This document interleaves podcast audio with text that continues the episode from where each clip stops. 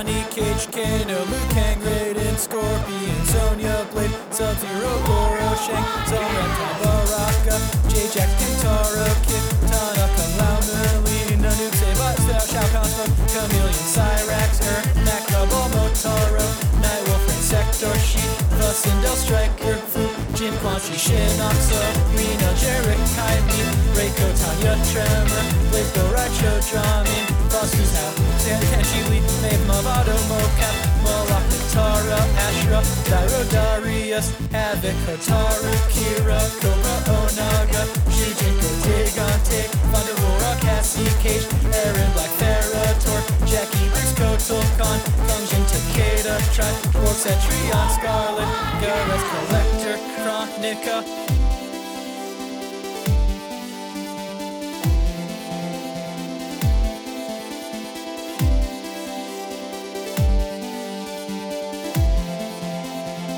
Welcome to Mortal Podcast. I'm your host, Ben Meckler, and this is the show where I walk my friends through the entirety of Mortal Kombat lore from the perspective of a single character. But not today. Today, doing something a little different. Uh, if you're listening, you already know the new Mortal Kombat movie is out. It definitely exists. It's here. I've watched it. Uh, and because I knew people would be curious to hear what I thought as probably the uh, most studied Grandmaster of Mortal Kombat lore, uh, I've created this episode to talk about my my thoughts on the movie, some observations I made, uh, and to make it a little bit more fun. I brought along a friend of mine from Twitter. It's our first time meeting. Very common story on Mortal Podcast and probably all podcasts. Uh, film writer and essayist Vice Victus. Yo, what's going on? How's it going, Vice? Oh, it's so good. That, well, except for that movie, Jesus Christ. We'll, we'll get into that. yeah, yeah, we'll get into it. It's uh, it's a trip. So, uh, Vice, before we do start talking about the movie, uh, a big question that I have for you. So, I, I, know that you're a huge action movie fanatic. That's that's honestly how I know you. Is that you're you're uh, a writer who really understands uh, and a movie lover who really understands what makes action great, cinematic, exciting, interesting to watch. I'm curious. Do you do you play video games at all? Have you had a passing familiarity with Mortal Kombat? Um, beyond yeah, yeah. Um, obviously the classic '95 film. Yeah, yeah. Um, I'm a pretty avid gamer, I guess. Uh, well, for now, I mostly stick to like uh, loot-based shooters. But in in the past and overall, yeah, I've been in kind of a in and out of fighting games in general, all, all kinds of games. Um, although as far as Mortal Kombat goes, though, I've really only played it uh, maybe the first three entries back in the '90s or so thereabouts. Mm. So mm-hmm. to say, I haven't played it in you know almost about twenty. The years Holy now. Trinity. Yeah, yeah, yeah. so I haven't played it. Yeah, that the the run button. Shit, Jesus Christ. Uh, but like, yeah, even yeah, even just to talk about it now, getting flashbacks of the arcade cabinets and like that. You're kind of getting used to the whole, the whole like uh, rigmarole of it all. You know, because you oh, yeah. it, it's, it's so you know it's it's fundamentally different from Street Fighter or you know like the, the six button arcade fighters. It's its own animal. So that was kind of it is. Although that said, I played both. I kind of got introduced to it on the uh, the home uh, Genesis version of it, and then I would go to arcades as I got a little older and you know try to test my might, as it were. And of course, I would fail facing people. But no, no, yeah, I, really, I haven't really played it since then, since in the, mid, the late nineties. So, and that said, though, I have I have seen and, and followed the news about the, the later sequels later on, like you know the uh, mm-hmm. the well, I forget the names, but like I remember I remember uh, the two bad guys. Team oh, Shinnok and Quan Chi. Yeah, yeah, they, they kill Liu mm-hmm. Kang, I guess, whatever. And I guess so. Oh, that was the Deadly Alliance. So that yeah, was Quan yeah, yeah, yeah, yeah, and uh, Shang Tsung. Yeah. you, you are a lore master. Yeah, this is no joke. Shit. Uh, yeah, so I, I kind of vaguely followed, you know, the story, the the lore, as it were, just kind of the outlines of it all. So mm-hmm. then, I was, then of course, I guess the big one was uh, a few years ago when they kind of revamped it to back to being a well, they, I guess they use that that same uh, the uh, Injustice engine, I guess we would call it. The DC yeah. characters had their own like two D two D plus fighting game. So then it kind of I'm not sure which came first, the, the Injustice or Mortal Kombat. The revamp. It was it was uh it was Mortal Kombat nine, which went back to that sort of like two D two and a half D um fighting game, and then Injustice, and then Mortal Kombat 10, which looked and played a lot more like Injustice, so I imagine used the engine. Right, right. Yeah. And then because I remember there was, there was also a DC Mortal Kombat crossover too. If I recall. There was there was a DC versus Mortal Kombat, which in classic Mortal Kombat tradition, um, was a it had a rich story and a lengthy story mode uh, and canonical implications. Yeah. Um, But it's uh, actually funny. So that it, so that kind of like reboot that they did and that that switch back to two and a half D. It's kind of like there were there were two like innovations that I think put Mortal Kombat back on track for be kind of going back to the things that people originally loved about the franchise in those first three games. And it was it was Mortal Kombat 9 going back to the like uh that more 2D style where you couldn't necessarily like side strafe like in a big circle Right. for no real reason. Um and uh it also brought in Mortal Kombat versus DC Universe actually was the first Mortal Kombat game that had the story mode structure they use now. Right. Um where it's like a series of cutscenes and during the cutscenes it's like and now these two people fight and then it cuts to the next fight in like the story. Um So yeah, so I just kind of I, I felt, I've kind of knew about that whole revamp, and so I was and so my friend he had he bought the uh Injustice two, so I kind of got the well, like I said, they're, they're different games, but the, the kind of general uh frame of it is similar. So I kind of Mhm. picked up on that from that game.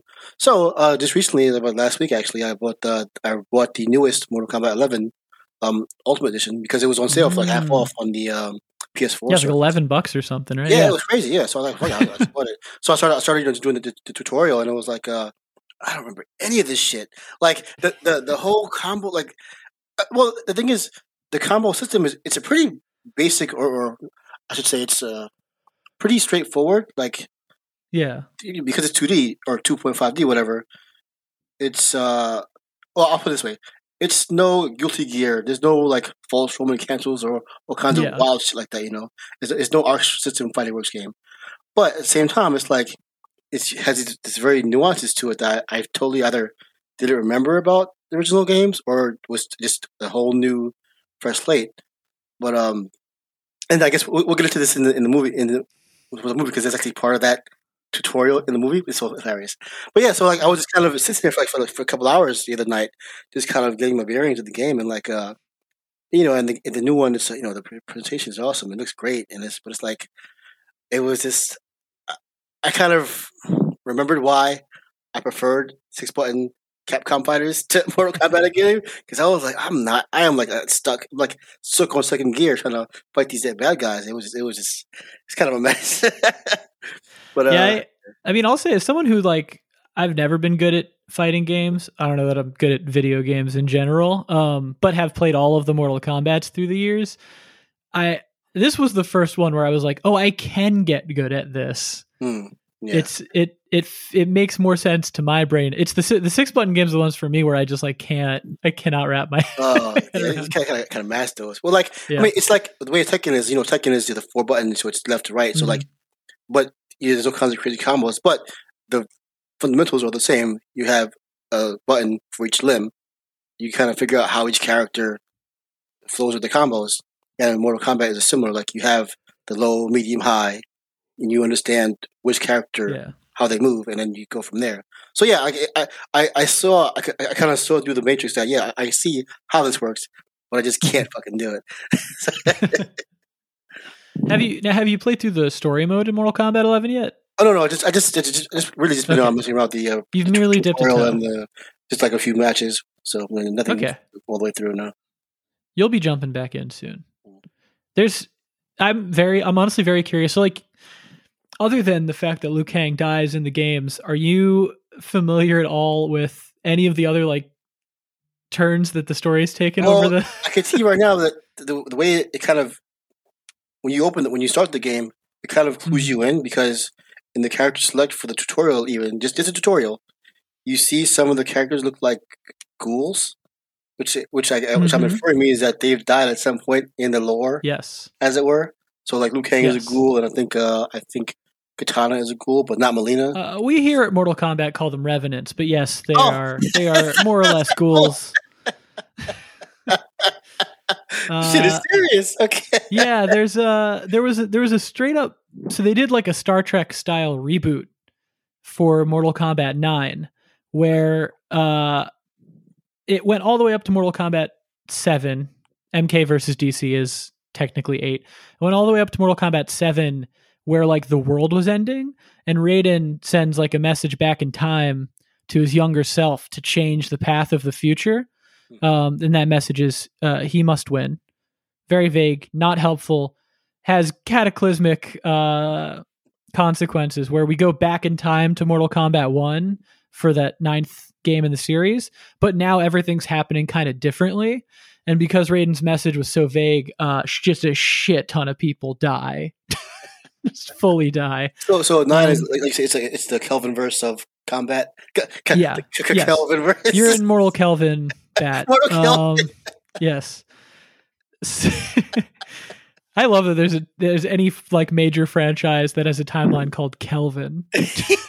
It's just it's not Uh, Celsius first, but yeah, yeah, it's like this is this is the Harriet timeline of uh Mortal Kombat.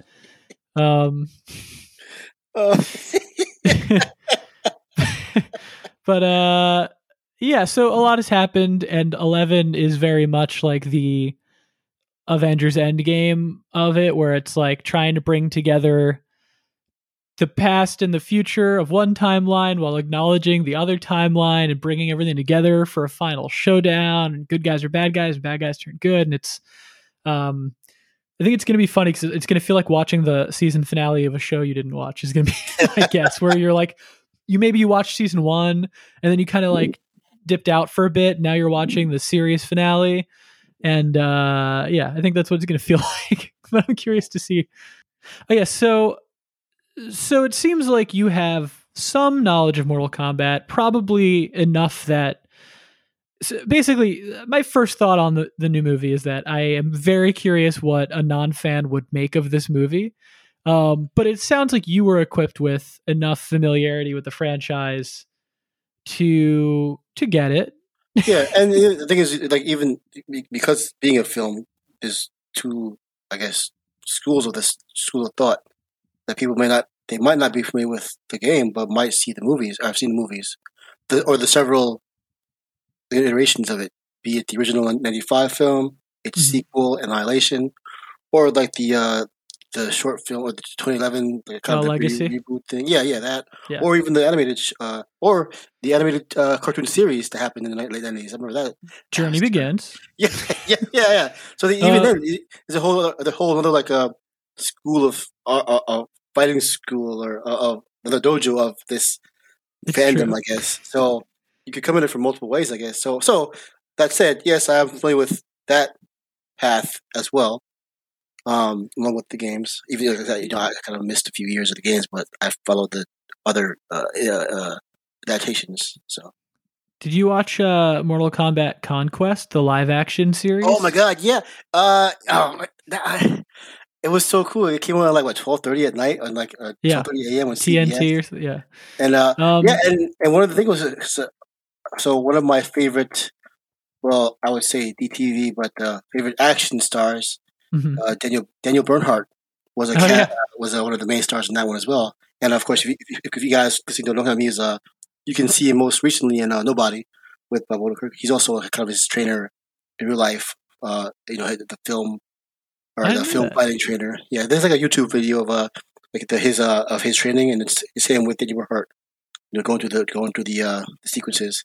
Yeah, he's he's a, he's a, he's a fantastic martial artist. Wow. Well, I love around for that. a long time. So yeah, yeah, I remember that show. It was it was like I guess it was only like one real one quote unquote real character. It was Kung Lao, and then other- other like Mm. made up characters. Was it? Is that how it went? Yeah, that's mostly the main ensemble, but there are some uh, familiar characters that are brought into the mix for sure. There's actually a a great sp- I, spin-off's not the right word, but a sister show to uh, Mortal Podcast that was created by two of the listeners who uh, who are frequent frequent frequenters of the Discord for this show. They created a podcast called MK Podquest that breaks down the entirety of Mortal Kombat Conquest episode by episode. Oh my god! So if you want to take a waltz down memory lane, I highly recommend Oh, uh, MK Podquest. to do that, It is uh it's excellent. because I remember, Um, cause like just, I remember that because they were in back in time, so to speak. Like it, this is also when the show came out, and the, it was also concurrent with the the other video game franchise, Soul Calibur, which was kind of a medieval Oh yeah. ish. hmm So I, I it, it's in my head. It was like this is Mortal Kombat Soul Calibur because it was like we How has there time. not been How's there not been a Soul Calibur like movie or show yet? That's a very good question. Actually, I, I, I can only I can only assume some kind of rights thing. But even then, like, there's a definitely a Tekken movie, which well, maybe because the Tekken movie bombed so hard. It's because of the Tekken movie. It's- it's yeah, supposed- we uh I watched the Tekken movie with a bunch of the Mortal Podcast listeners recently, and that is definitely a feature length movie. it sure is Yeah. the length of a movie. Um But yeah, I can only, I can only imagine it because like, this, I guess the the problem, well, one of the many problems with Tekken, or even so. Wait, it's kind of so we're talking about the Mortal Kombat films. You got to, kind of got to talk about or mention this fighting game films in general. So there's the Tekken one. There was even a Fatal Fury one or King of Fighters, as it were, oh yeah. which is also very terrible. The, the Dead or terrible. Alive. Uh, yeah, Dead or Alive, which which was terrible, but in a fun way. It was like that's probably Dead or Alive was probably the most like purely entertaining like rush of like this. We know this game is stupid. You know this is stupid. We're still gonna try.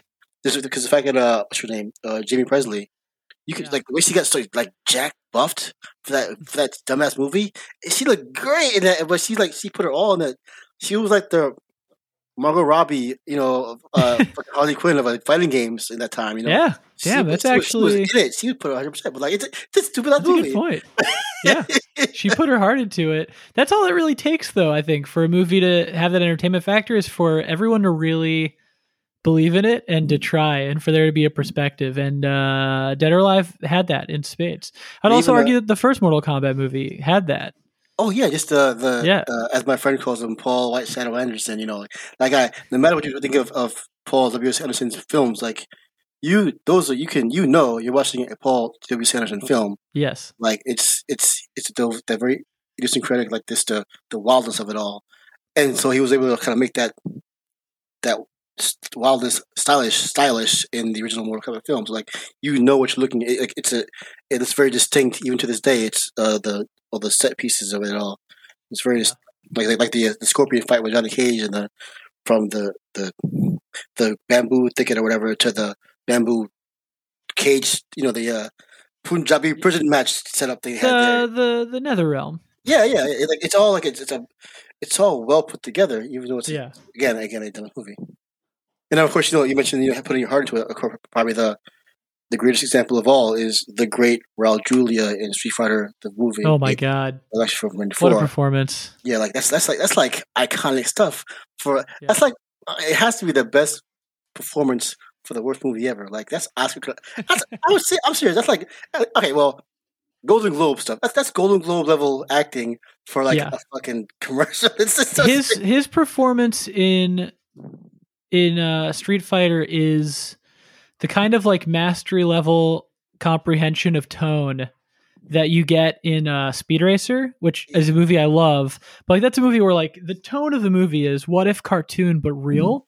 right. And there's a level of commitment, right, where like you you almost have to lock on to the exact right tone and you're teetering on a razor's edge Yeah. to really be able to sell that feeling that you're watching a live action cartoon where it's not creepy, it's not uncomfortable, it's just fun and it's working and you can still tap into like emotions. He nailed it in that movie. Um, yeah, that, that was just a perfect example. Like just uh, you know, Yeah. again, like the way the, these game movies kind of fluctuate with the way the Mhm. talent goes into this. Oh, and this is probably the most recent example of uh, uh, anywhere anywhere close to the Raul Julia Street Fighters. Probably uh, Bill Nighy in the Pokemon movie. I don't know if you've seen it. oh, it Um, Mewtwo? well, I, I forget. Yeah, I forget what he. Yeah, it's like he's a he's the boss, kingpin guy, whatever. Yeah, but uh, like again, similar, similar. Like you know, Bill Nighy is always down to clown in general. Like he's Oh, a yeah. great thespian, but he's a, you know he does dumb shit ever. So, but yeah, again, that's also a, a video game movie, I guess. You know, yeah. it, it's video games. Big fan of that one. Love it. Bill Nighy sells it. But yeah, so yeah, it, so you saw like we're back to the main point was like you, you, you can have this the background of the games, but you kind of almost maybe no need to, but you kind of are you're already kind of indoctrinated into the uh, video game movie portion of it all, or specifically the fighting game movie portion of it all. yeah. So I guess I bring this to this now. Jesus Christ! and I guess the other thing is that what unfortunately, I guess for me is that it also kind of brings in the whole superhero franchise element of it all. It's Yeah. very much you know. So I guess, wait, wait, I guess we're, we're gonna get to it now. I guess so. Yeah. So like, it's trying to make a superhero franchise out of a video game fighting fighting game franchise, hmm and as we as we just mentioned, you would think that might have some kind of play with the DC versus you know uh, uh, uh, Yeah. Like that that concept kind of already exists, but it's just done so flatly and so it just doesn't work Yeah. here at all. There's just so much uh, kind of disjointed. 'Cause, like again, you have to kind of there's all there's all the baggage of the original films and adapta- adapta- adaptations, plus modern. And all, oh, and I forgot, I, I forgot about this part. Also, just having the the more astute background in martial arts cinema, like you know, the, Mhm. these all kind of are exist with each other. Like, or to put, to put it another way, Mortal Kombat or every every fighting game is based off of Enter the Dragon. That's just, that's just kind of the uh, DNA of all this stuff, you know. It's a martial arts tournament. So, so having all, that into play, there's a there's a lot that can kind of can go wrong, even though it seems so straight simple. You know, oh, well, well, let's have a fighting tournament, and we'll make a movie about it. It's but for whatever for whatever fucking reason, it's never that that that straightforward, and so you get all these problems with like these these bad stories and bad films out of it. I would argue that the the first Mortal Kombat I, I thought actually did like a pretty decent job of because I actually think that's the trouble is trying to adapt a tournament story into a movie because um you know you have Enter the Dragon and there just aren't that many other great examples. It's tough. It's tough because it's like Well, ideally in an action movie a friend a friend who worked on i forget which jurassic park but a friend who worked on a jurassic park movie told me something that spielberg had said about the action scenes in the first jurassic park that every single action scene is about the characters coming into an obstacle the action is how they address the obstacle and then the result of that action scene has changed the circumstances for the characters. And I feel like that's the ideal for an action movie. Um, I mean, there are fight movies where like you're just there to watch the fight and it doesn't really matter how it happens. And it can just be a tournament and there's no story and it doesn't really matter. And it's like you just want one person to win and in the end they win. Um, Well, I think thing- the, the key of well, the key to Enter the Dragon is that it's, it isn't even then. It's not just a tournament movie. It's like it's a, it's a spy film. It's an espionage story. That like the whole concept is yes, it's having a tournament, but it's for this secret mission. So even then, it, it, it kind of the genesis of it all already already understands that you have to have more under it or behind it, or else it won't work. It's just a pure tournament or whatever. Yeah, it serves you because it turns every fight into the next obstacle or into the next challenge on a building story that can have something richer behind it. And that's what's wild, I think, about this Mortal Kombat movie is that they ditched the tournament, and yet. the biggest problem I had with it is that the story doesn't totally work out because it oddly feels more like a tournament movie that has the problems of a tournament movie without anything else going on. Right, right, right, right. Yeah. like the the fights in this movie don't feel very exciting because they're all kind of happening in montages that don't really advance the story and aren't really other than like the bad guys and the good guys show up to the same place and say let's fight now it's not like an obstacle in the in anyone being proactive other than saying i don't want a fighting tournament that won't happen in this movie and may or may not happen in the next movie. So i'm going to fight you to avoid the tournament fight later which was a very confusing concept It's like uh, they, they they're trying to like uh, get to this. Well, you know, when I bring the uh, superhero comparison in, they're like Mhm. getting the teams together for this oncoming battle. But uh, there's a difference between a war and a fight. You know, as dumb as that sounds, like the the I don't know, I don't know the the structure of it all, the or the the story syntax of how the beats go, like because. And, and again, it's also this is it's kind of strange for the game itself, Mortal Kombat, or the, the premise, because when it, you know, as the origins of it all was unlike other fighting games where just beat somebody up, you actually you were it's in the title. It's literally mortal somebody's going to die. Like that's in the title. That's that's the premise of the game. Fatalities and so forth. So like, so it, I, I, I, you know what? I think this is kind of where the deeper core issue is that people can't. Why it's hard to get because it's a fighting game about killing, but it has what eleven entries. So Yeah. people die and come back. Like so, like the very actual physical act of killing is never permanent in the game in in the in our reality of, of or in the context of the game. So there's already this kind of inherent uh dis- dissonance. But you know it's okay because it's a, it's a game. It, like it, that's that's part of the fun of it all. Oh, I I, I, took, I took a spine out. Well, I'll, I'll play it again next time. So it's hard to translate that translate that manic murder into a story into a story where people will supposedly die for real or uh, Mhm. quote unquote for real. So if, if if your movie can't if the tone can't reconcile with that inherent contradiction, it's going to go nowhere. It's going to be like it's, it's, it's going to be a mess of mess of superhero tropes because you know in in this case superhero stories also deal with people dying, coming back, and so forth, or, or not dying. But yeah. th- that's not addressed here at all. It's just they're trying to prepare. They're they're trying to prepare for the big. uh I don't know the the, the big end game or whatever. Right. But it's that won't happen in this movie. yeah, yeah. Like, but it's not. A, it's an end game, but it's not. A, but it's still a game, but it's not a game. Like it's. Ah, it's such a. It's it's such a mess of trying Yeah, to figure out I- how, to, how we work. it's tough because the thing is like i actually i actually think you could do a a like marvel inspired mortal kombat franchise. Um and i i don't think it's an obstacle necessarily. Here's the funny thing. Mortal kombat is mostly known for the violence right? Like that's the thing that most people who especially people who aren't diehard fans of the franchise know it for is like, oh, that's the series where you can really hurt somebody. That said, it's the the the story doesn't actually require any of the violence. Like there are characters who die, they do come back. There's usually some consequence when they do, and then very often characters do like just straight up die. Um like using the example of Liu Kang, Liu Kang starts out as like the Luke Skywalker of the franchise um about five games in he gets his neck snapped by his arch nemesis sees um and from that point on his body is used as a zombie puppet by the villains while his soul in is trapped inside of the body of his girlfriend.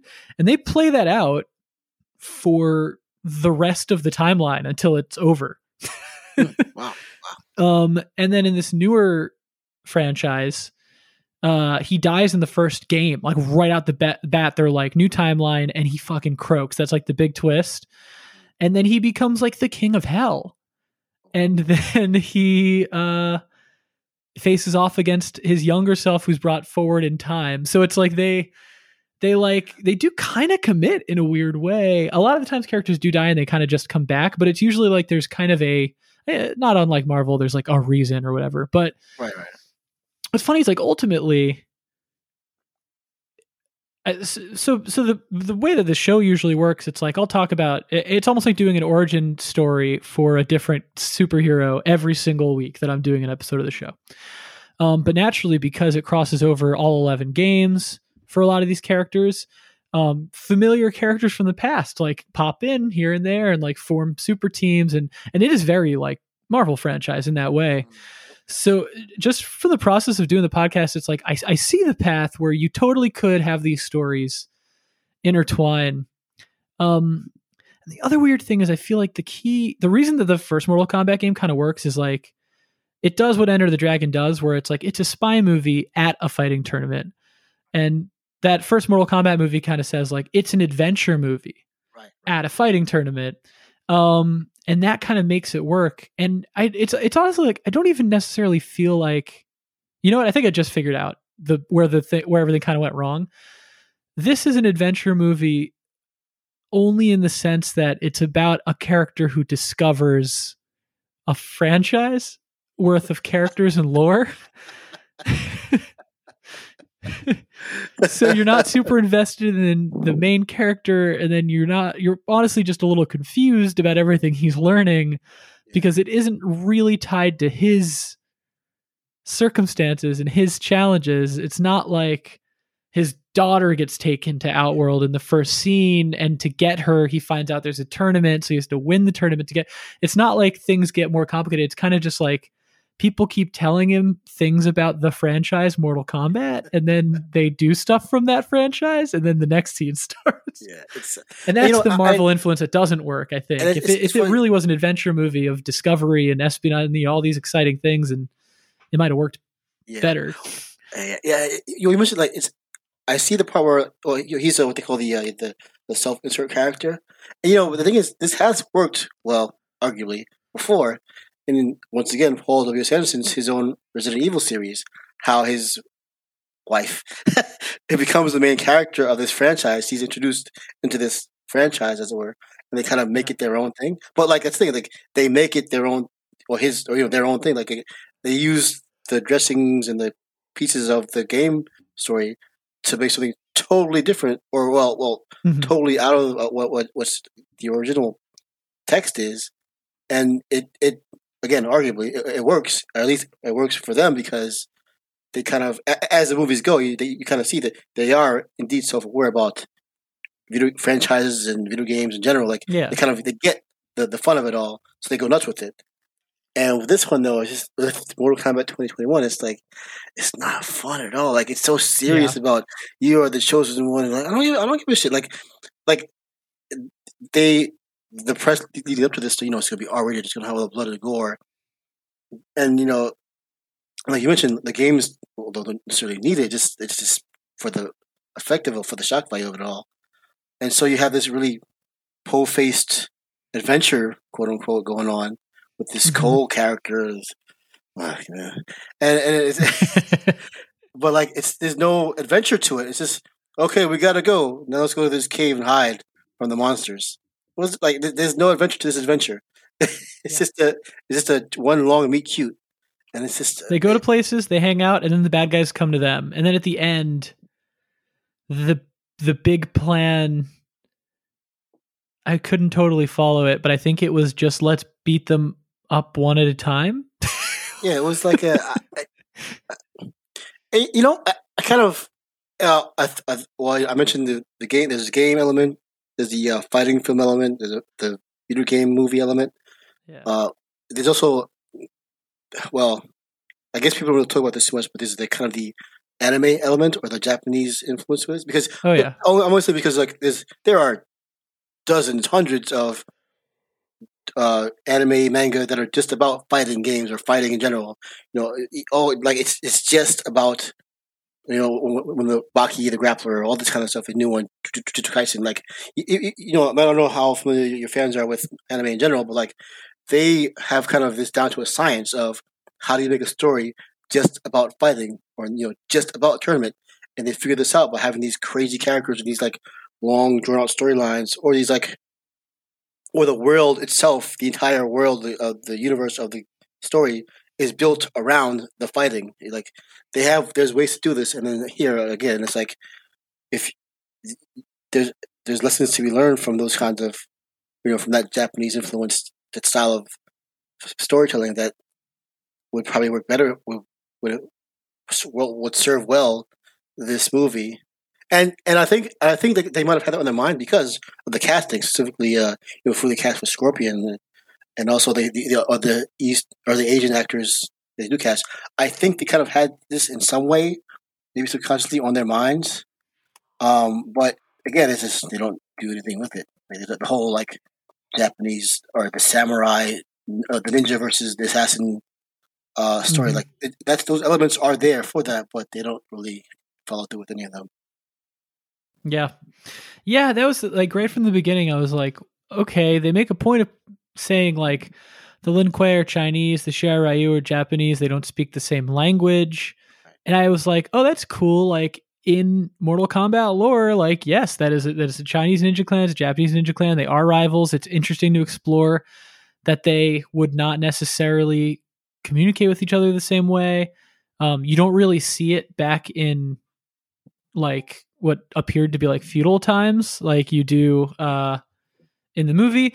But yeah, it didn't really do anything. It was like lip service at an idea rather than necessarily like the uh, How to frame it execution of like an idea. Yeah, And also, it wasn't guess- really the movie wasn't really about the thing that it tried to like highlight.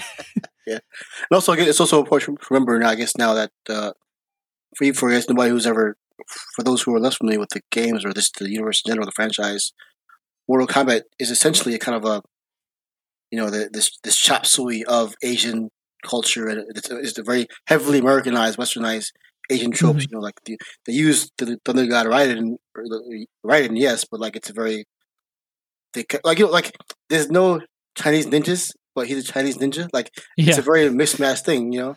But they, they, they they run with it. They, they they go with it in the games, and it kind of works because it's just, just a crazy mismatch.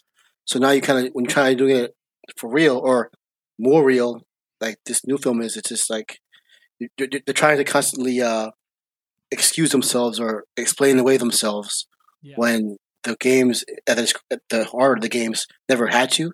They just had here's a Chinese ninja in Outworlds, go with it, and you kind of you went with it because it was fun. Here's a four-arm four-arm dragon man, just go with it. You did, and it's like they're trying to explain all this stuff away because they're not confident in themselves or confident that the audience will get it. Like we we're here already. We know why we're here. We know what we, you know. Like you don't have to explain this like to death. You know, it's just uh, yeah, it was weirdly more and less committed to being uh, like action, sci-fi, like fantasy franchise at the same time because I just couldn't wrap my head around the why of it all. Because it's like the the movie would do stuff like have that opening that took the idea of the Lin Kuei and the Shirai Ryu very seriously. And then it just cuts to like a an opening title card that's just like the realm of Outworld has been attacking Earthrealm for many years, and if we do not defeat it in the tournament of Mortal Kombat, we shall be controlled forever by another dimension. And it was like, well, hold on. that is a huge buy-in that you're trying to explain away in four sentences of text on the screen. You just spent all this time trying to explain the nuances of how a ninja clan from China and a ninja clan from Japan would not be able to have a conversation with each other. And then you were just like, oh, and also there's other dimensions. Fuck you. MMA fight. Just, it just This- doesn't like this is the It- whole like it- dump truck of and the whole movie kind of does that too. Yeah, where it's just like they, they- we it's explained to us like 15 different ways like how important Scorpion's bloodline is and how like as a member of the bloodline and they just made up like a totally different fantasy lore that only yeah. made it more clear like you didn't explain the realms or what the elder gods or any of that stuff but then you invented the idea that everyone has to have a magical thing called arcana that allows them to do the things they do in the game that are much clearer in the game they are like the yeah, it's, it's, they're trying, and I, I get the, I understand the logic of this. Like you're trying, how do you, how do you explain a throwing a fireball in a fighting game? Like Mhm. it kind of defies logic in most aspects. So you, Mhm. I guess so. In, for example, in the Street Fighter movie, they kind of just dodged the whole thing entirely. Nobody had powers. In the Mortal Kombat, the first movie, they they kind of skirted it. Like nobody has powers overtly, but it's the the humans that we know of are have a chance against these magical beings. Like there's a Mhm. uh, a level to a balance of the, the fighting prowess. They kind of figure it out these guys have magic, our heroes don't, but they have they find a way to, to do it. And with this, it's like yeah, yeah. Well, first of all, with the whole like uh, the mark thing, it's not just the arcana. It's you got to have the mark to be a chosen Oh, fighter. the mark that you get to from killing someone Yeah, You got to have a fucking uh, so that you My can fight in the Pony- tournament where you kill someone. Yeah, you got to have a, a, a My Little Pony cutie mark to get or cutie with a K, cutie K, you know, mortal cutie mark to get your fucking uh, combat powers, co- prowess. I will admit I don't know what a cutie mark is, and I don't want any more context because it made perfect sense to me, and I'm just impressed that I was like, yeah, okay, I get it. I guess they have marks. you got to find your inner, your inner purpose with a tattoo Yeah. on your ass. It's it's, it's, a, I get it. so like this all this convoluted, like again, it like was very understand- funny to me too that like uh, it, it- in creating that convoluted idea of like you need the mark to get the power to you have to have you have to kill someone and get their dragon mark or inherit it from your bloodline, which is weird because it's like if Sub Zero killed Scorpion, wouldn't Sub Zero get the mark and then it wouldn't be passed down to Scorpions? Anyway, but they invented all that stuff.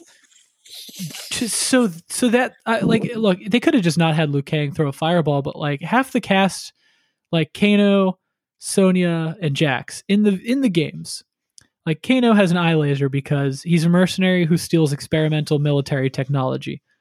Great, you could have done that in the movie. It wouldn't have been that hard. Uh, Sonya Blade works for like an experimental military division, so she has lasers, arm gauntlets, that kind of stuff. Jax gets robot arms when his arms get ripped off, because again, he works for like a secret branch of the U.S. government, so he's able to get that stuff, technology. And then they went out of the way to create a lore where in this movie they have to be like, if you're the chosen one, magic will give you better robot arms when you have shrimpy robot arms. and it will let you blast a single laser out of your eye, which in certain scenes appears to actually be electrically powered because you can make it short out. So Yeah. it's not magic, but it is magic. Yeah. You know, I, I- and I Uh, feel like even a simpler way to do.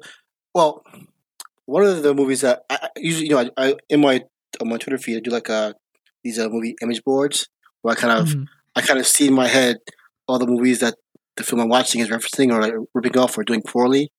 So one of them is you know um Man with the Iron Fist, you know the Quentin Tarantino Oh, yeah. produced. A movie. But then, I, yeah, but one of them that, that I didn't put that I see now is like this Mortal Kombat 2021 feels like an inverse or reverse Mhm. Big Trouble Little China, or like you know how like the joke is the bit where the white guy thinks he's the main character in the movie, but he's not. He's Yes. he's kind of on for the ride as the, like the audience is.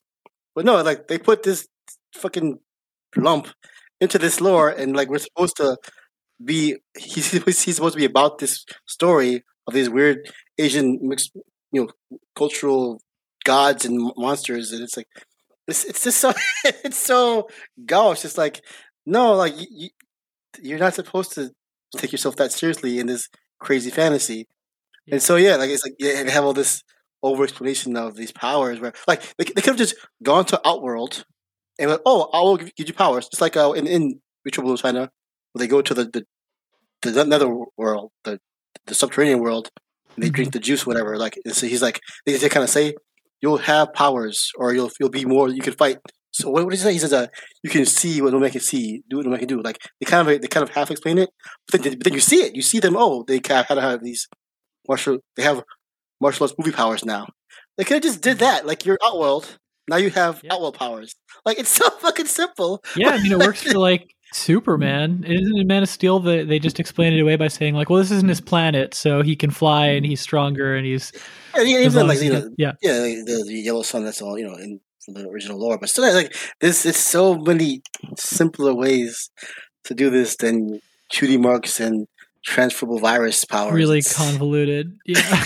it's just it's such a fucking mess. Yeah. Oh, it was uh just a confounding experience like watching it, especially knowing the actual Mortal Kombat lore. Knowing I guess honestly knowing that the Mortal Kombat lore of the games is admittedly just as convoluted, if not even more so, right than what's presented in this movie, but it's consistent Yeah. in its own way, its own weird way.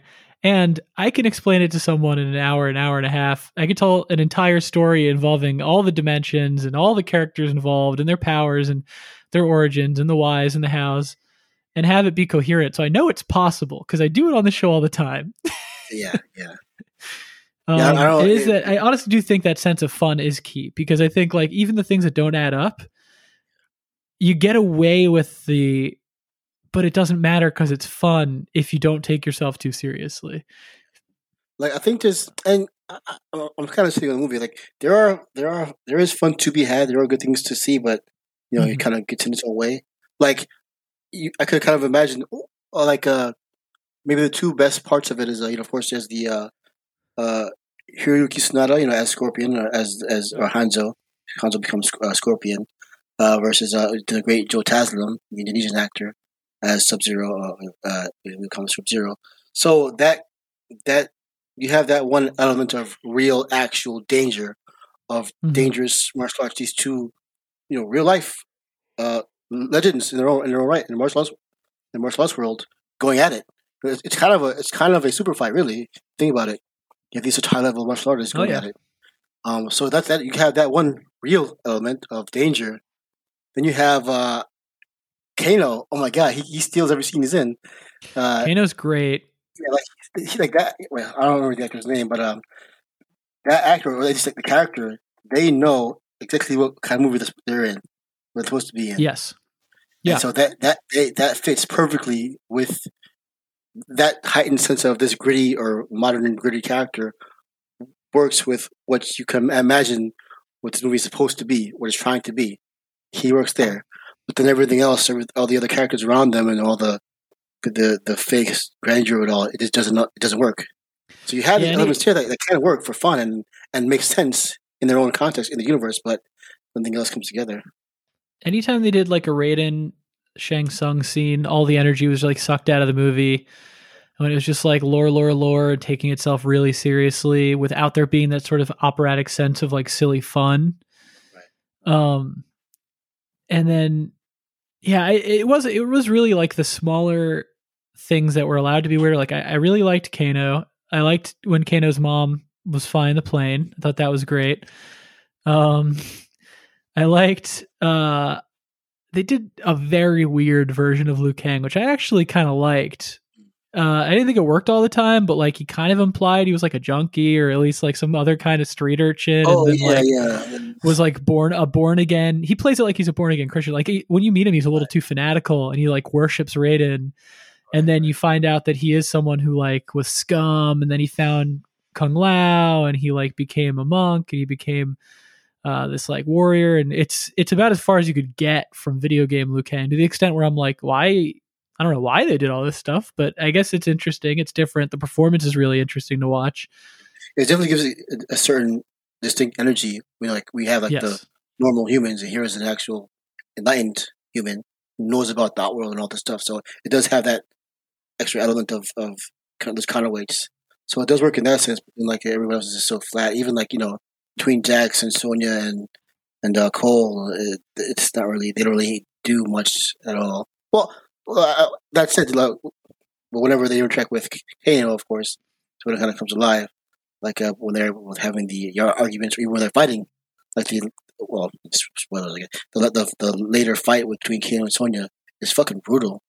Um, is. well, when you when you can see it because it's, it's in the dark, it's so stupid. Yeah, there's all these all these all these technical issues more, but yeah, like they have a really brutal like uh, fight together, and it's like you can see there's these elements that could work or can work, but you know, again, it gets in its own way. It was another one of those fight scenes where it's kind of hard to track the action reaction of it all, which was a lot of the fights in this movie where it was a very cool idea, but A, there wasn't like really escalation, and B, uh it was just kind of hard to it, it was like partially an editing thing, partially like a framing thing. No, I, I, I, at this point, I gotta, I want to do like an early shout out. to my friend uh, Mike, he does the uh, Scott Adkins podcast, the uh, Mhm. Adkins Undisputed, where we're talking about the great uh, direct to video uh, action star Scott Adkins. Which and the thing with that is, you know, the reason why, why he and I are such big, big uh, DTV action fans. You know, people make fun of it, make, make fun of it all the time, but like that's some of the most clear, concise, and talented martial arts action you you see on film today. Uh, Oh, yeah. So like because the budget is just on that stuff, so they, they they make sure they can do it as efficiently as possible. So you see all the kicks, all the, every you see all the moves, all the hits. So he has a, a great thread he made today. Uh, today being the twenty third when the when the movie came out about uh, comparing like shot for shot between certain certain scenes where uh, the action in Mortal Kombat, this new one, and older uh, Hong Kong films and, and older uh, or more recent DTV action films where like it's all about the framing, like like you said, all about the framing. Even though there's many edits, that's not necessarily the problem. The problem is how do you make them uh, comprehensible and to flow properly. Mhm. You can, you can you can have 15 c- c- cuts in a thing, but if it's all from different angles or disjointed or it doesn't make sense logically, it's all going to fall apart. And a lot of that happens here in, in the Mortal Kombat, where it just there's a lot of there's a lot of you, you can you can tell there's a great action choreography, but Yeah. It's not framed properly. Yeah, it's it's not framed properly, or goes too fast or too slow, or, or whatever. It's or the angle isn't properly doesn't flow properly, and it's messed up the whole experience. So, if somebody were, were to ask me, are there great fights in this new Mortal Kombat? I would, you know, it's it's a with an asterisk because yes, there is great fight choreography, but it's they kind of ruin how you can uh, digest it. It's, just, it's a damn shame, really, for you Yeah. know a movie about fighting of all things. Yeah, I agree. I agree. Is uh, It's yeah, it's just frustrating. yeah, I feel, like I feel like, I Just feel like, like I feel such like a a missed cat died. You know, I just like I feel like a, a, Yeah. I'm mourning a, a dead goldfish or something. It's like, you know, it's just like yeah, it's, it's not a big deal. It's a common movie. You know, who, who cares? But you know, like people were legitimately excited about this. It's like you know, we're well, that's kind the thing is like Mortal Kombat legitimately has a great story that absolutely could become a great and exciting, you know, action soap opera uh, like adventure franchise. It's it's totally there. And this movie made choices to I you know, I'm sure like make it more of a movie and make it stand out from like the previous versions. But I think almost all of those choices push things into a direction where it's like not enough of one, not enough of the other, and just it all just kind of plays flat. I, I will say though, another thing I did like, which again, like it was whenever things got more eccentric and less sort of reaching for tropey stuff. Like I liked all the stuff with Cabal.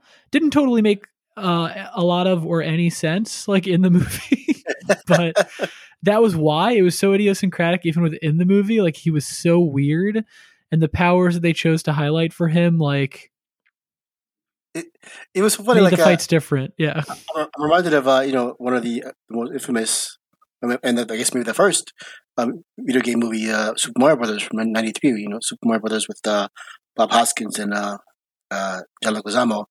And I I, thought about that one a lot watching yeah, and. I, and I, I'm, lis- I'm listening to uh, this Cabal. Uh, I don't know who's the actor. I don't remember who the actor is at this, uh, or or I should say the, the voice actor because it's uh he's in the mask the whole time, but he has the, you hear his voice. Oh, it's uh, Mhm. Damon uh, Herriman. I guess he's a famous. Uh, oh yeah, yeah, yeah, yeah. Actor, I believe. So yeah, so you hear his voice and like, uh, can you? I don't. This is the part I don't know. Is Cabal? Uh, do they say his um nationality, quote unquote, in the games? Where's he from? Because uh, is he Uh, from Outworld or like I, I don't? Are there humans who live in Outworld? he is Cabal is is in the games. Cabal is a cop from Chicago. Ah. Who well here's the deal. He he was he ran with the black dragon clan which are kano's um i guess you could call them mercenaries. They're kind of like thieves slash mercenaries who uh, are people that once they become aware of the fact that there are other dimensions and realms are literally like how does that make me rich? I'm going to sell rocket launchers to a wizard. I'm going to steal artifacts from an old temple. So um cabal ran with them then was turned and became a cop. It, dep- it depends. He may have first been a cop and then ran with them. He may have ran with them and then become an informant and then became a cop.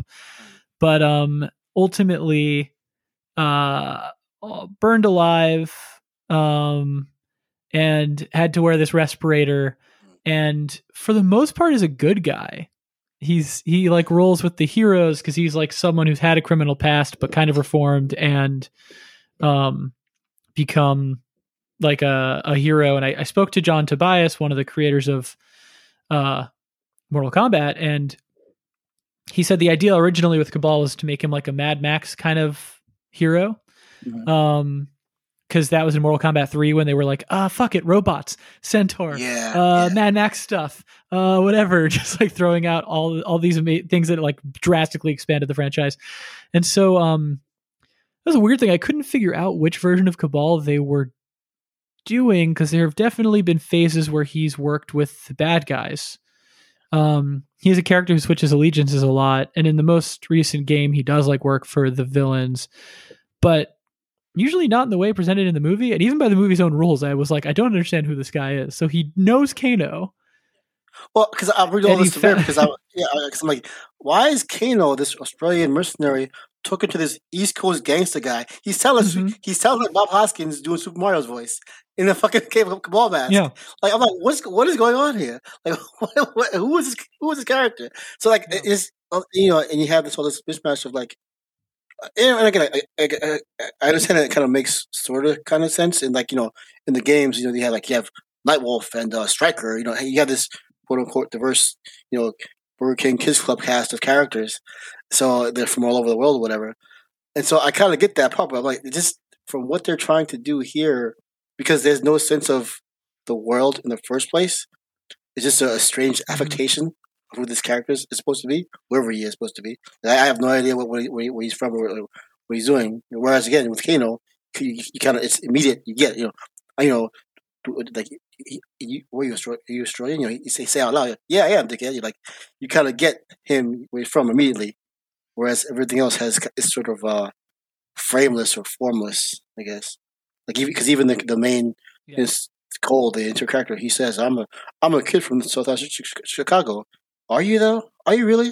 Or are you from like you know like he- he has no sense of self or or, or place or you know he could be could be from anywhere literally anyway it could be literally, literally anybody you know it's Yeah, that was they. They really whiffed like giving him more than just like he's a man with a wife and a child, so he cares about them being alive.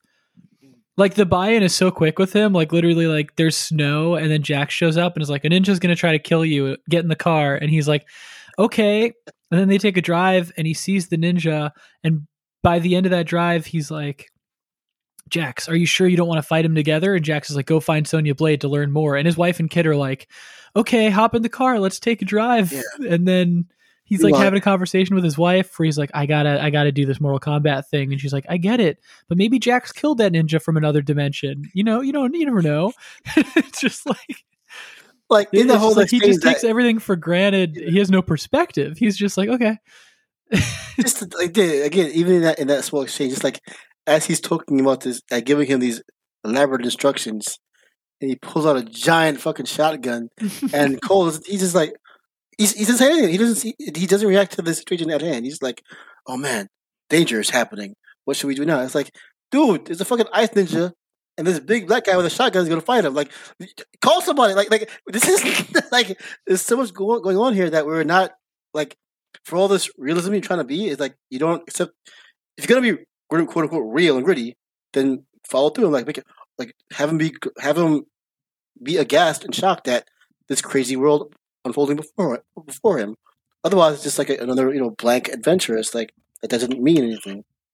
Yeah, it was weird too because like they tried to make jokes after he'd accepted everything. Like Cole just blindly accepts everything he's told instantly, and then um once he gets to Sonya's and she's like, "Yeah, this is all about uh, these dimensions, and these warriors from different dimensions," and Cole's like, "Cool, cool, cool, cool, cool," and she's like, "It's called Mortal Kombat." He's like, "Come on, you made that last part up, right?" It's like that's the that's the part. She like straight up was like, "There's a Dracula dimension and the, all sorts of weird shit. And they're gonna come and try to murder us." And he was like, "But it's not really called Mortal Kombat."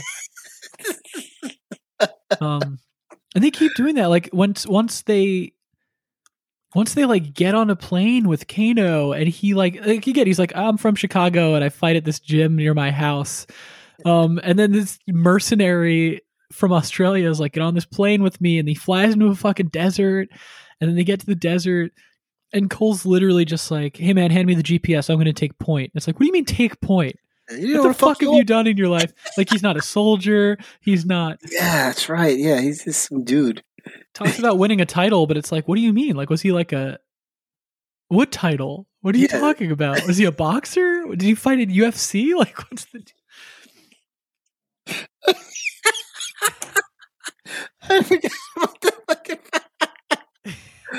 oh, oh my This god! is It's like writing this, writing this shit on the fly. Oh my god! yeah? I, I, I think I think that's what kind of was kind of we, we had kind of talked offline before this about um the perils of writing, you know, in, in Hollywood and how you know things can be stitched together last minute by necessity. And I just, I just kind of, I'm, I'm kind of just so aghast at how they were. This is what a hundred million dollar movie. Like they knew what they were. They knew this was coming. Like, like they, they have this whole history of lore and all the characters. They have a, you know, a, a prepackaged franchise. Do whatever the fuck they want to do with it. They can do whatever you know. They can do whatever they want, and they have the money to do it. You know, thereabouts, uh, relatively speaking. But it seems like they're just kind of writing this off the cuff as they go, and it's like, you guys can be a little more like, it, like this is it's a kind of like slapdash stuff that you would expect from the older, you know, cheaper movies that they were kind of Yeah. doing, you know, as a, as a cash in to a, to the franchise. Where it's like, at this point, it's like, oh, my friend put it perfectly. It's like it feels like uh the same way like uh, a lot of game movies had like cheap game tie-ins, like really bad video, ga- bad game adaptations of the film, like you know, Batman Forever game or whatever. Like, this feels like a cheap movie ripoff, Yeah. a cheap movie adaptation of of, of, the game. Yes, I see that. This is the this 9 is the 11. bad licensed game version of a movie licensed from a game. Which, Ex- to be fair, yes. is kind of the legacy of the bad abusive relationship between movies and video games in the first place. But yeah, this, this it, it, it seems this is probably the, like the most concentrated form of that I've ever seen. It's like because they put so much money into this fucking thing. It's like it's like they. it looks great. Yeah, yeah, it does. It does. I will give It's it that. very pretty. Yeah, yeah. But they put so much. There's so much resources into this thing, but it Yeah. just doesn't work at all. There's so much that doesn't work. I mean, it's frustrating to that same point. Like, I don't want to downplay the fact that making a movie is really fucking hard. A lot of people have to work together to do it. A lot of people have to get on the exact same page to do it. And every project starts with somebody's idea that then becomes somebody else's idea, that then becomes somebody else's idea before it's even written. I mean, that's not always the case, always, always. Like, sure, you have movies by like Paul Thomas Anderson where it's like, no, he had an idea, then he wrote that movie, then he directed that movie, and the crews he's worked with for decades and they come together. But like, especially with franchise movies, I don't want to downplay the efforts of everyone involved. Right. Um, and a lot of people did really great jobs. And honestly, just making a movie is fucking hard. Um, and to begin with, you don't know like the the ideas you don't love about a movie. Like it's hard. It's really hard to say like who that came from and at what stage that came from. Like I've had not great ideas on everything I've ever worked on at some point in the process um, for a million different factors. Uh, and it's also objective. I've I've already talked to Mortal podcast listeners who actually really liked this movie, um, knowing just as much about Mortal Kombat lore as I do at this point. Right, right. Um, so I don't really think it's attached to that. It's obviously always going to be a taste thing, but um, it was frustrating to see such a lavish production of Mortal Kombat, where it seemed like the attention was paid to a lot of things, but not to creating, introducing the audience to versions of these characters that they would become invested in, so that they would want to go on the journey that was the thing that really frustrated me. Like Sonya, I could not tell you anything about her other than she really wanted a birthmark.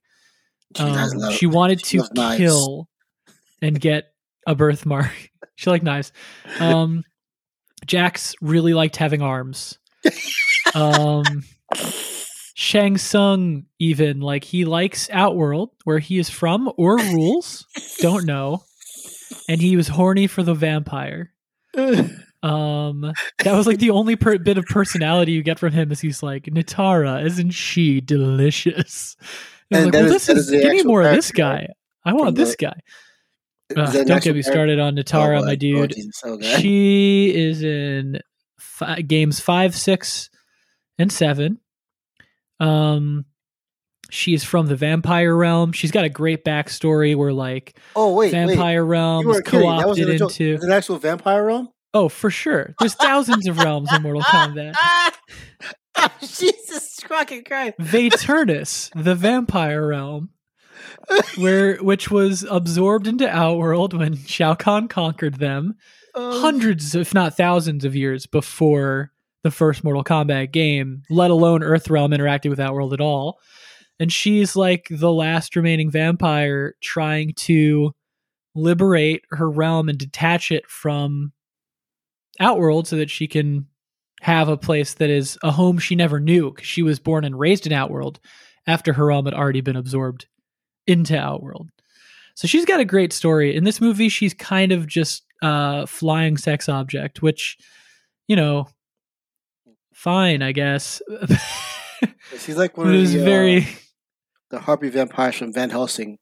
One with the yes, I thought about that a lot. It's funny that you mentioned it. I thought about the Dracula wives from Van Helsing a lot. I was like, are they using the assets even? I wonder. it looks like Maybe. And it, that's kind of a another that's a, another example of it's not a video game movie, but it is you know it's a known franchise as it were, or you know, a property like that one. For as uh, for as a, a maligned as it is, that Helsing movie, it has its own sense of self. It's you know it's it's it's a it's memorable. You know, it has its own sense of fun and the danger, but like, and again, like that's you need you need that stuff if you're gonna be if you're gonna be a quote unquote bad movie. You got to have something like you know like to kind of redeem yourself or that gets you that cult status, as it were. You know, the, Van Helsing actually. There's a similarity to Mortal Kombat and Van Helsing beyond just the the Dracula wife of it all. Um, in that, like Van Helsing is a movie where you see so much promise on screen. Like it's gorgeous. The mythology is really fun in theory. Um, there's like charismatic performances in the movie. Um, but the script is the thing that doesn't work and if the script doesn't work none of it's going to work yeah yeah that's true and Mortal Kombat has that same thing where it's like it looks great it is there are some really eccentric and charismatic performances in the movie. The idea of the lore is present and could be compelling but it just doesn't come together. Because yeah. it's interested in things that are not. Van Helsing is funny because it feels like there's a trajectory from The Mummy, which is a movie I adore, to The Mummy Returns, which is a movie I'm very obsessed with, to Van Helsing, which is a movie I'm obsessed with to a different direction. There's like a trajectory there where it's like levels of being high on your own supply. Yeah. Where yeah. it's like they became more and more fascinated on becoming a zany quip machine and less and less interested in being a um like a horror fantasy movie. Yeah. And um, that's the thing that kind of makes Van Helsing not work is like so much of it's obsessed with a quip here and equip there and some swashbuckling stuff that it loses all of the like personality that the mummy has. Yeah. This movie, it felt like, yeah, it that that obsession, that like that obsession with chasing um the feeling of here's the origin story for one or many superhero characters that will continue to form to fight an extra dimensional threat over how many however many movies like in the future like it it killed the all the other things that needed to work to make it a good movie. Yeah yeah. I totally see that yeah. Mortal helsing mortal helsing mortal helsing. Well i think that's about uh that's about all i have to say about the movie really. I mean watching it i had uh every every moment there was something as a mortal kombat fan for me to go like oh that's kind of weird. Like so Reiko has gone from like a calculating genius to a screaming monster. Kind of did the Bane approach. Interesting. Okay. We got a, a barn full of Goro. That's pretty funny. Um, I the magic suit that came out of his arm wound, uh, out of Cole's arm wound, and gave him like a Black Panther powered Under Armour made of uh, braided rubber was fascinating. It was interesting. But overall, I was just like, eh, I wish this is more interesting. I wish it was more exciting. It wasn't. Yeah. Uh, do you have any final thoughts on the movie, Vice? Um. Oh, uh, I like the again. This is like I had fun with the cast. You know, uh, like you mentioned Reiko. I, I didn't know who the character was, but uh, I recognize the actor, uh, Nathan Jones. You know, he was a big. He's been a big, uh, oh yeah, giant character actor in a lot of films. He was in uh, like Troy, for example. Uh, Mad Fury Max Road too, right? Yep, yep, yep. He was a, he was a uh, the son. So you know, and, he, and then I guess she's a, newcomer. Uh, the, the actress who plays Mileena. Um, mm. let me see. I don't remember her name here. Uh, yeah, Sisi Stringer. I guess she's a newcomer, but yeah, she was. You know, for a short time she was, she had a really good presence, and she's, and she's hot as fuck in real life apparently. So, but yeah, like, like, I like, I like, I think the cast. Well, I guess you would think that the cast wouldn't matter, and it does, and I, I think honestly the cast was pretty good. Like they cast the right people, I think more or less. Just that again, like you said, like you mentioned, the script they had nowhere to go with it. So like uh, I appreciate, you know, they all put their effort. In. Like you know, the actress who plays, uh, like I said, Sonya, you know, they all they're all in it. They're all like doing, and he, for, like, that's not just the uh, for the acting performance, but the actual fighting. Like everybody's in it. They're in it to to win it, as it were Yeah. even though they, they, were fighting for last place, I guess. But uh, no, like I think everybody acquitted, acquitted themselves really well. So uh, you know, I would say like uh, the cast has nothing to be ashamed of. You know, they, they tried. You know, they, they these are if, if, if people who like like this film, like I, always say like that's good because that's great, and that uh, you have a good a good crew of of, of actors here who, who uh, if for whatever reason this does continue to, to a franchise, I think this, this is a good uh, solid base to build off of. Even the you know the very boring. Well, I like Lewis Tan and other things, but he's still terrible here as this character Cole. But still, again, Mhm. The, the actors, this whole set of that they have is a good base if this continues. Um, so yeah, so I, I just kind of, and then of course, like uh, we mentioned before, the fantastic Joe Taslim and Hiroyuki Sanada. You definitely want to go check out their films. Uh, their backlog uh, or their back filmography. Um, you know, Hiroyuki, he, he's been a legend for years in Japan, doing sa- sa- ninja samurai films, so forth. And Joe Taslim from Indonesia is doing the great stuff. Uh, you know, in a solid setting. Oh, and uh, well, so yeah, um, yeah, great cast, and um, if they do decide to go forward with this, hopefully they'll they can uh fix this fix this script situation, and uh, they might be able to again if this goes forward right this ship. But as of now, we'll we'll see how the numbers play out. Uh, though both both either streaming and uh, movie theater wise, that, now theaters are back open. So Yeah, We'll I'm really curious. I'm I'm I'm very curious how they're going to quantify like like we haven't heard about the next MonsterVerse movie, but Godzilla vs Kong like ostensibly did very well on HBO Max and did well at the box office for pandemic times. yeah, yeah, Part of me feels like there won't be another one of these Mortal Kombat movies, but that they'll continue to live uh in anime for a while. They just did that Scorpion's Revenge movie, which was actually pretty great. It was like a straight to video animated Mortal Kombat movie, and I I want to say I heard that there were more in production. Um, and I would not be surprised if it kind of went and lived in that space again for a while. I don't I don't know if they'll make more of these Mortal Kombat movies. Maybe they will for HBO Max. Maybe there's they can live yeah. there. I, I, I can definitely see them like you know kind of lowering the budget, you know, to be, be more Yeah. accommodating of whatever nonsense they want on paper. So we'll see.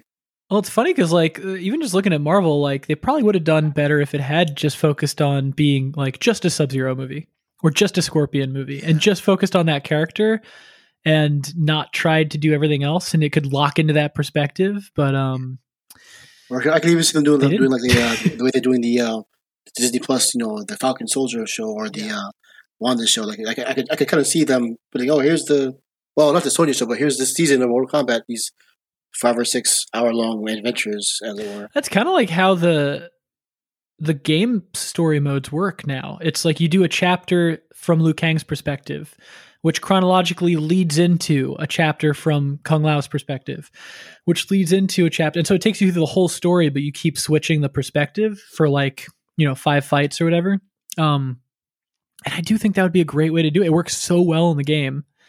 I do think that would, that format would work really well for a movie because you're always locked into that one POV. So you can keep the adventure feeling or the horror feeling or whatever it is you're trying to convey and not just be exposition machine. Oh yeah, well, like I said, there's a, good base here of a good skeleton and stuff here, but uh, they just kind of pulling that spine out of it. It's Yeah. kind of fatality themselves right from the crib. Ah, oh, Fingers crossed for better things. yeah, yeah. So, well, uh, yeah, that's all kind of all I have for the movie itself. Um, so I don't know what you uh, you mentioned in your format, but I do want to say, um, usually whenever I do podcasts, they'll ask me, "Do you have any um recommendations for films or whatever?" So in this case, though, you know, like um, I would say that uh, based on the actors I mentioned and the kind of, you know, we we, went- we talked about the video game movies and fighting video game movies, uh, and I think uh, one thing that um, you, you do kind of see the spirit of the lineage of. There's a lot of um older uh, Hong Kong based uh, like a fantasy horror martial arts mixes. Um, Sammo Sammo Hung did a few of these actually. Uh, so I would say uh, if you if you're still kind of interested in like uh the spirit of how this how the Mortal Kombat franchise came to be, some things you might want to check out. Um, so like I said, I'm just Sammo Hung, like uh, the Dead and the Deadly, the '70s movie, and uh, Encounter. Dead and the Deadly. Yeah, and uh, Encounters of the Spooky, Spooky Kind. Those are two Sammo Hung joints. So where it's like a kind of martial arts comedy horror mixtures that he would kind of do a very specific genre. But uh, yeah, like that kind of which you you can see the you can see the influence of that in stuff like um, Big Trouble in Little China. So and Mm. which is and which in turn kind of influenced Mortal Kombat the games and the movies. So yeah, something like that to look out for. Um, and as far as like a more like a more hardcore stuff, like uh, you know, the, so in the, in the in the games, the movies are the the Chinese versus the Japanese, the Japanese the ninja versus the Chinese warriors. The very famous one, uh, Duel to the Death from 1982, I believe. It's a, and it's based on a, it's about uh, this uh, a tournament. It happens every so often where a Chinese fighter and a Japanese fighter fight for the honor of each, each country. Um, it's it's one of the most famous uh, one of the more famous uh, martial arts films from the uh, from the 80s era, and it's on quite a few lists as one of the best martial arts action films of all time. So yeah, Duel to the Death because that, that very much you could definitely see the Scorpion, Sub Zero, Hiroyuki Sanada, Dual uh, that that that uh, element, the lineage of that going back to Duel to the Death, Duel to the Death. So you would just want to check that one out. And um, yeah, so I would just say like uh, if if you kind of want to see the like I said, the spirit of how all these, where it's just the games and the films kind of come from, you know, take a trip back into the history and kind of check those out. I recommend. Yeah. It. I uh, I've never seen Encounters of a Spooky Kind, but every time I hear the title, I get so psyched, and I don't know what's keeping me from just watching this.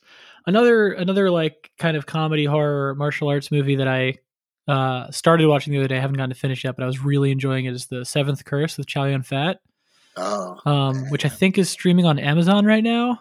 It's bonkers. Um, it's a little bit. It did remind me a little bit of Mortal Kombat, only in that like, um, it it starts with like a gunfight. So it starts very much in like a grounded place and then very quickly spirals off into demons and possession and kind of turns into this adventure movie like an Indiana Jones kind of thing.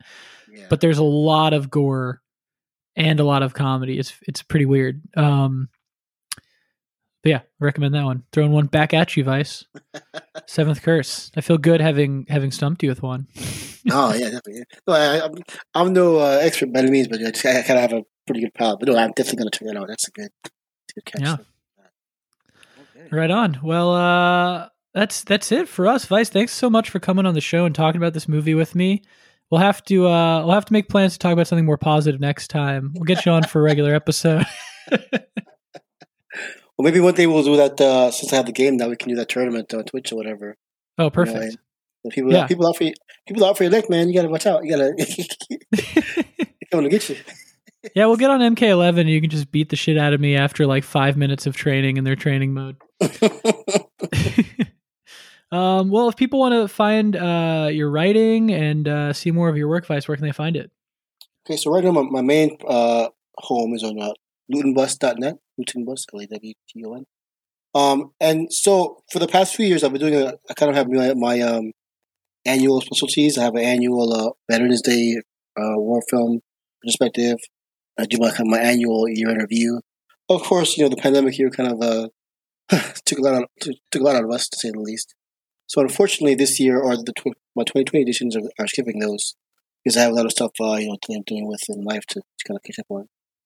That said, though, um, my school, you know, semester's around the corner. You know, things are kind of uh, getting back into the swing of things. So I hope to have my um, my uh, uh, Fleet Week slash Memorial Day uh, series back up soon. So once again, that's a lutenbus.net. So hopefully you'll see that soon, and you can see my past writing there. But otherwise, you can catch me on Twitter, of course, at Vice Victus, where I talk to you all the time. Uh, so yeah. right on.